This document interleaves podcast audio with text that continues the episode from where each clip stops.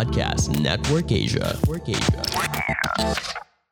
Yo, kumusta kayong lahat? Ako nga pala ang inyong host na si T P C and welcome sa isa na namang episode ng Typical Pinoy Crap Podcast where I talk about a bunch of sh...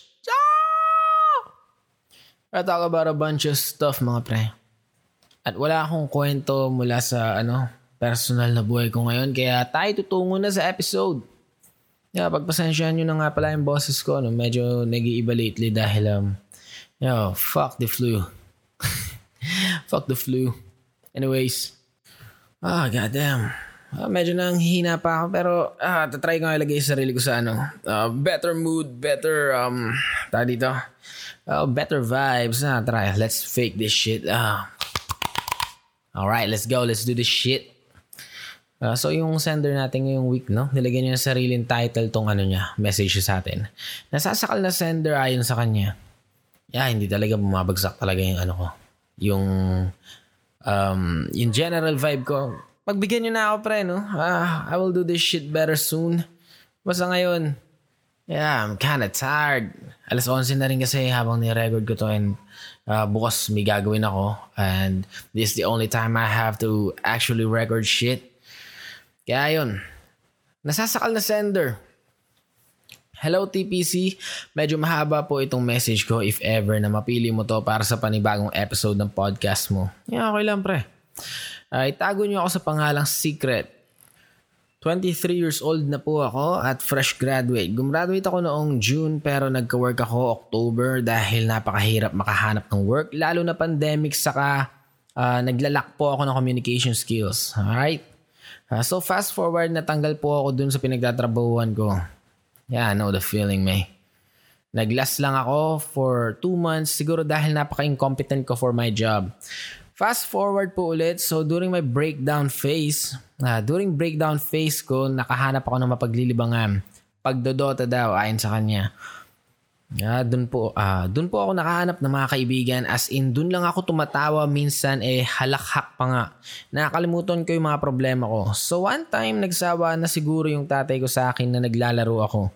Dahil syempre wala naman po akong magawa sa bahay, natatapos ko naman ng mga household chores bago maglaro. Pag nagtatry ako mag-apply, laging bagsak at tanging Dota lang ang escape ko noon since bawal naman ako lumabas. As in bawal talaga kahit po hindi pandemic. At malala doon, kinuha nila laptop ko at sinabing hinding-hindi makakaapak yung mga tropa mo dito sa bahay. God damn.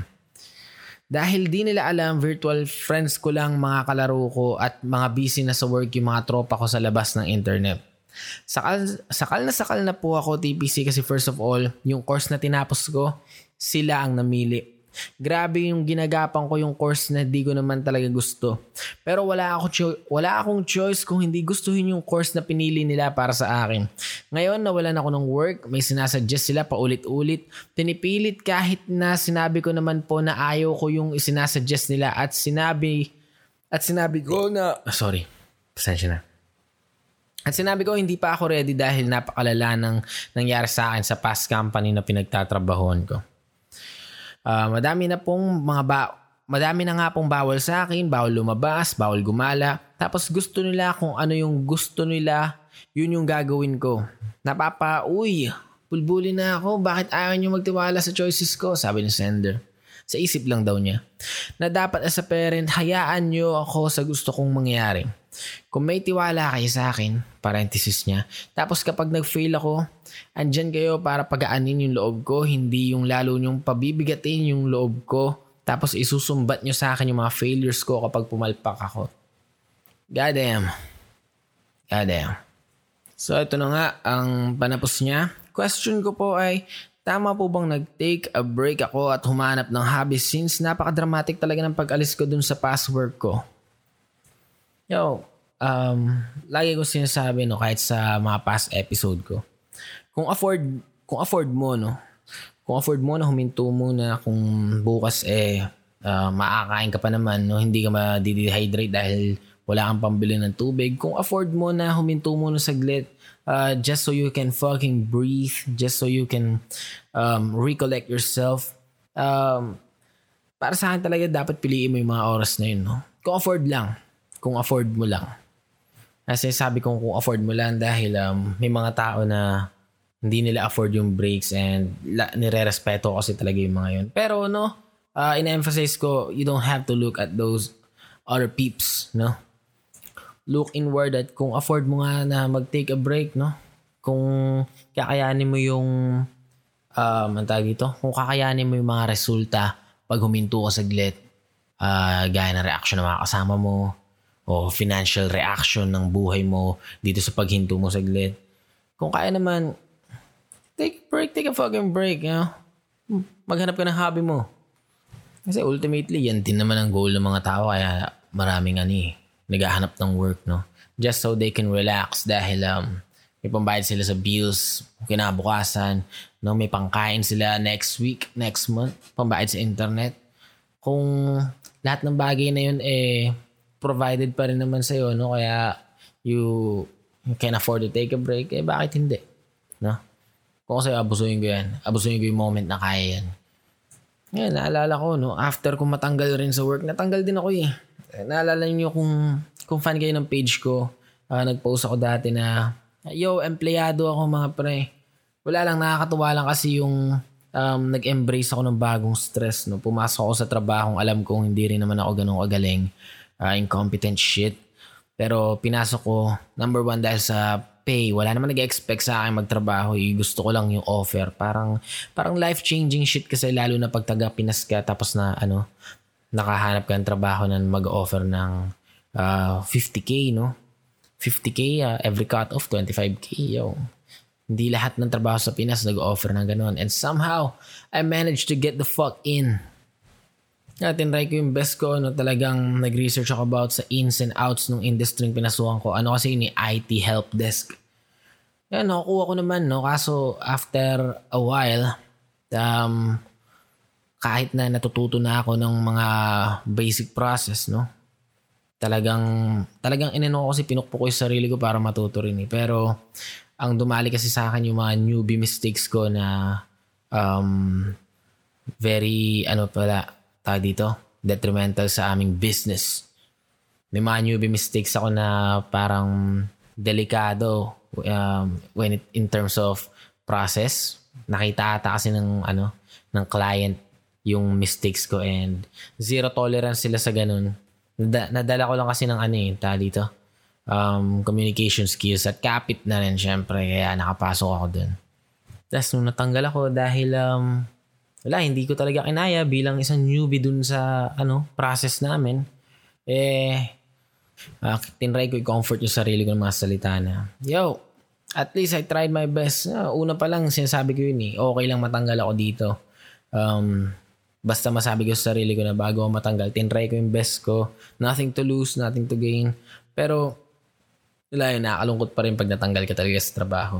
Alam mo yun, there's something within you na na na malungkot sa fact na alam mo yun, uh, you were incompetent about something. Regardless kung tinry mo ba yung best mo, still you got um you got kicked the fuck out. Yeah, normal lang yan. Ako naghanap din ako ng hobby nun eh. Um na, doon ako na-focus sa pagbabike. Lahat ng uh, kinita kong tinabi ko, uh, ininvest ko sa bisikleta. Uh, well, just take my mind off things. At nakatulong din yung pagbibisikleta sa akin, no? Um, it helped me recollect, no? Uh, and reconnect to the shit. Ano ba yung ginagawa ko bago ako pumasok dito sa bullshit na trabaho? Um, yun, na-focus ako ulit sa mga bagay na gusto kong gawin. Unang-una, um, I like doing physical things, no? It relaxes my brain. Tapos, pangalawa, um, nabalik ako sa pagsusulat. Na-focus ulit ako sa podcast. And yo, I excel on these things, man. I really like sharing. At um, good thing na reconnect ako nun. Oh, magandang bagay yun. Tapos hanggang sa makalimutan ko na na, yo, nagtrabaho nga pala ako. God damn. Kaya yun, comfort mo naman. This is the best thing to do, no? Pero, wala eh. Feel ko, tayo dito, baka mahirap sa itong sitwasyon na to, no? Baka, base sa konteksto mo, uh, they're pretty strict. When it comes to you, parang nakakalungkot nga naman yun. Uh, although, afford nyo financially, um, how long can you take this fucking bullying, you know, within your family there? Pero kung kaya mo tiisin, tas yun nga, afford nyo, then, ulit na ako, putang ina. Hi there, I'm Clara. And I'm Dusko. We're the hosts of Adult Content, a podcast made by adults for adults, where we talk about everything and anything on love, sex, dating. But really, it's just all about sex. Check out our podcast on Spotify, Apple, Google Podcasts, or wherever you listen to your podcasts. We'll see you there. Adult Content is powered by Podcast Network Asia and Podmetrics. Uh, paano kung kayo yung may magulang na ganito? Parehas ba tayo ng mararamdaman? Mafe-feel mo din bang nakaka-suffocate? No, hindi ko alam kung magiging parehas tayo ng nararamdaman dahil unang-una, uh, kaya ako ganito mag-isip, no? Kaya ganito ako um, mag-express ng feelings ko tungkol sa iba't ibang bagay dahil um, uh, hindi ko pa yung parents ko, they let me explore um, they let me explore myself Uh, fully, no? Kaya hindi ko alam kung ano ba mararamdaman ko dyan. Pero sabihin na natin, ano, uh, kunwari, ganito magulang ko tapos ganito yung utak ko, no? Ganito, ganito yung takbo ng pagkatao ko. Yo, hindi lang ako basta masusuffocate, no? Tangina, magagalit ako sa magulang ko dahil um, isa kasi yan sa mga bagay na thankful ako na naranasan ko sa, ano yun, no?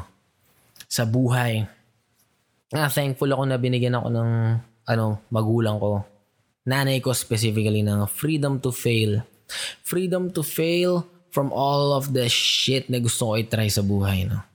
May ano rin siya, may may cons din naman ang pagkakaroon ng total freedom, no?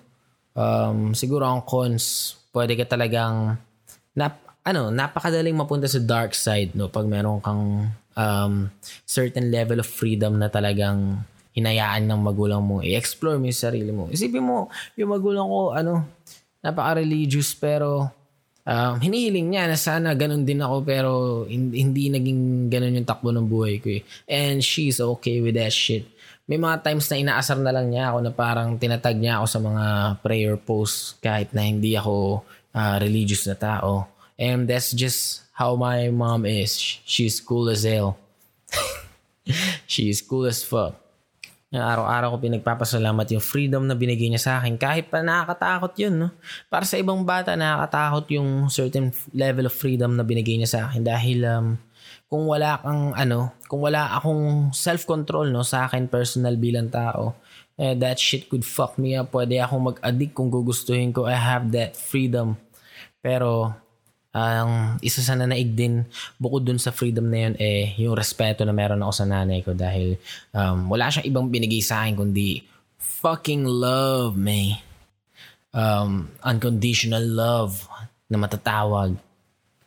Kaya every time na kahit na meron ako freedom to do the shit that I want, uh, lagi kong kino-consider kung ano bang mararamdaman ng magulang ko. And yo, that's uh, that's some liberating shit, man. Kaya kung ito take away sa akin yung freedom na yun bigla, siguro, na kung dadalhin ako sa konteksto ng pamilya meron ka, tangina, hindi lang, hindi lang ako masusuffocate, hindi lang ako masasakal, putik yan. Uh, araw-araw, siguro pinag-aaway ko na yung magulang mo. Yung magulang ko na kung sakaling parehas tayong magulang. Yo, I won't be okay with that.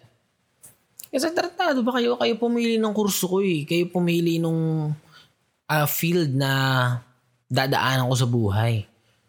Tara guys, dapat kayo yung pinakaunang nakakaintindi kung sakaling ano, incompetent ako dito or nagkakaroon ako ng problema dito sa field na to dahil as much as possible, tayo na dapat full support system lang ang meron kayo dahil nga kayo pumili nito. This is not, actually, masabi mo nga, this is not my fucking life. This is this is a life you chose for me, diba? Kayo pumili nito, so ba't kayo nagagalit, fucking bitches? Nasurang-sura ako sa mga ganitong klaseng magulang, no? Tangina, hindi ka binibigyan ng freedom, hindi lang para explore sarili mo. Pero napaka-importante ng, ano, ng socialization sa isang tao, no? It makes you fucking human, no? It lets you interact with people, uh, lets you share with other people, marami kang makukuha. Baka kaya, hindi ba nila naisip na baka kaya ganyan, eh, ang onti ng input mo? Baka kaya ka failure eh dahil lang input mo lang sa buhay eh sila. Dahil they don't let you fucking explore, no? These people. Tsaka kadalasan no, yung mga magulang na ganito, yung mga magulang na very controlling sa mga decision mo sa buhay. Um, ang nakakatakot dito, sana hindi mangyari sa'yo. Ang nakakatakot dyan pag, pag sila nag-desisyon ko ano yung dapat mong kunin kurso, dapat mong trabaho, gantong pasukin mo yung trabaho, sinasabi ko sa'yo. Um, if you achieve something on those field, tayo na napaka uh, pakiramdam nila, no? Ah, kung naglagay sa'yo dyan, parang entitled sila na ano, sobrang magiging entitled entitled sila sa kung ano man yung magiging earnings mo dyan, no? Kung ano man magiging growth mo dyan, no? Parang pakiramdam nila uh, sila yung dapat makaranas na kung ano man paghihirapan mo. Yeah, feel ko ganun, no? Pwedeng mali ako, pwedeng mapanghusga lang ako nila lang, pero usually ganun nangyayari. Sana hindi mangyari sa'yo yun. Oh fuck, tangina, nakakalungkot naman yung ganyan. Yeah, try ko na sagutin yung ano, last na tanong mo. Bukod sa pasok sa kaliwa, labas sa kanan, ano po gagawin ko kapag pinamumukha nila sa akin yung mga flaws ko? Sobrang nasasaktan kasi ako, lalo na pag sa kanila nang galing. Nag-walkout ako pag ganun, pero sinasabihan nila akong bastos. Man, tayo ng, tayo ng pamilya. Fucking bullies, man. Pero obviously, no? Um, parang napaka-powerless mo sa sitwasyon na to dahil... Um, Uh, feeling ko, wala eh, hindi ka empowered na tao sa puntong to ng buhay mo eh. Yung pamilya mo dapat nag-empower sa'yo para magkaroon ka ng, alam mo yun, ng courage to try the things you really want to do in life, no? Pero wala eh, napunta ka sa ganitong konteksto. Siguro kung ako yung ganyan na sitwasyon mo, wala eh, laging magkakaroon muna ng ano eh, ng the struggle na tinatawag, no? Um, kailangan mo nang dumaan sa paghihirap. Um...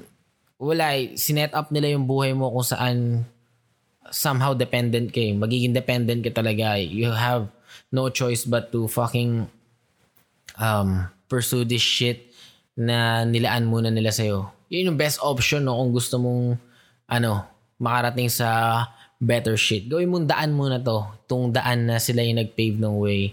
Um, try your best within the field, no? Dahil dyan ka na merong dyan ka na merong papel eh. Dahil hindi ka naman pwede mag, ano, hindi ko naman masasuggest na lumayas ka dahil napaka, nakakatakot naman dun nun, unexplored world of, you know, finding yourself without any fucking money, without any fucking income. Diba? Reckless yun kung sasabihin ko sa yung, yo, be free. Kaya sasabihin ko sa iyo, siguro endure mo muna tong bagay na to.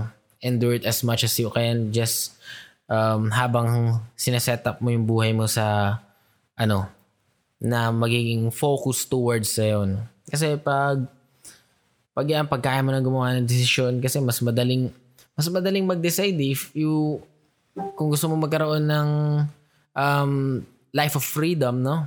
Tayo na, magpapaka-adult ka na bigla. Uh, mas madaling mag- gumawa ng desisyon if you have the fucking, if you have the money to do it, no? Somehow self-supporting ka na to pursue whatever the fuck you want, yeah? Siyempre, hindi pa rin magiging madali yun. Nasa work ka na hindi mo gusto. Tapos, um, habang inaabangan yung uh, mga libreng oras mo to explore yourself, yeah? It's not gonna be easy for you. Hindi magiging madali yun. Tapos, how do you deal with the fucking bullying? Siguro, lagi mo lang iisipin na kung ano man yung sinasabi nila na alam mong hindi mo kasalanan, no? Kung ano man yung mga sinasabi nila na alam mo sila rin naman yung dahilan, no? Kumbaga, parang napakalaki ng impact nila kaya ganyan kaya yung mga flaws mo nga na sinasabi mo. Um, best way to deal with that shit, no? Um, intindihan mo kung bakit sinasabi nila yun. Ting, tingnan mo kung saan ba nagmumula.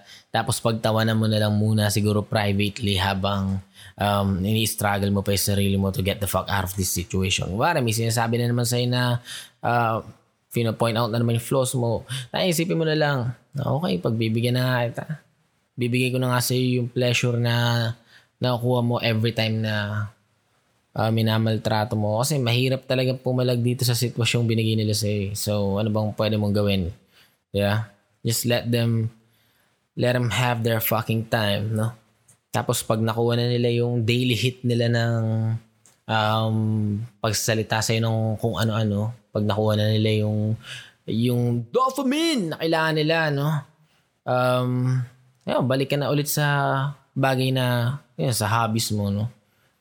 Yun, mag-walkout ka kung kailangan. Tapos, kung sasabihan ka nilang bastos, alam mo namang hindi totoo, no? So, don't let that shit define you, no? Kung nakakapag-walkout ka naman successfully, um, i-ignore mo kung ano man yung sasabihin nila tungkol dun sa pag-walkout mo. Dahil, um, obviously, they're willing to... Uh, put labels on you, no? Bigyan ka ng label, uh, willing silang i-hurt ka para lang, so they can disrespect you with more liberation, no? So, yeah, kung bibigay sa'yo ng peace, no? Yeah, mag-walkout ka.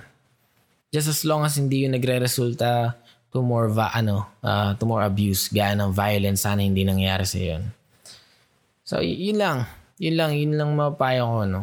Um, you need to struggle through this first bago bago ka makapag-risk para sa sarili mo. No? Para sa freedom mo! Na someday makuha mo na. Ilang, maraming salamat kay. The views and opinions expressed by the podcast creators, hosts, and guests do not necessarily reflect the official policy and position of Podcast Network Asia, the hosts of the program, or other programs of the network. Any content provided by the people on the podcast are of their own opinion and are not intended to malign any religion, ethnic group, club, organization, company, individual, or anyone or anything.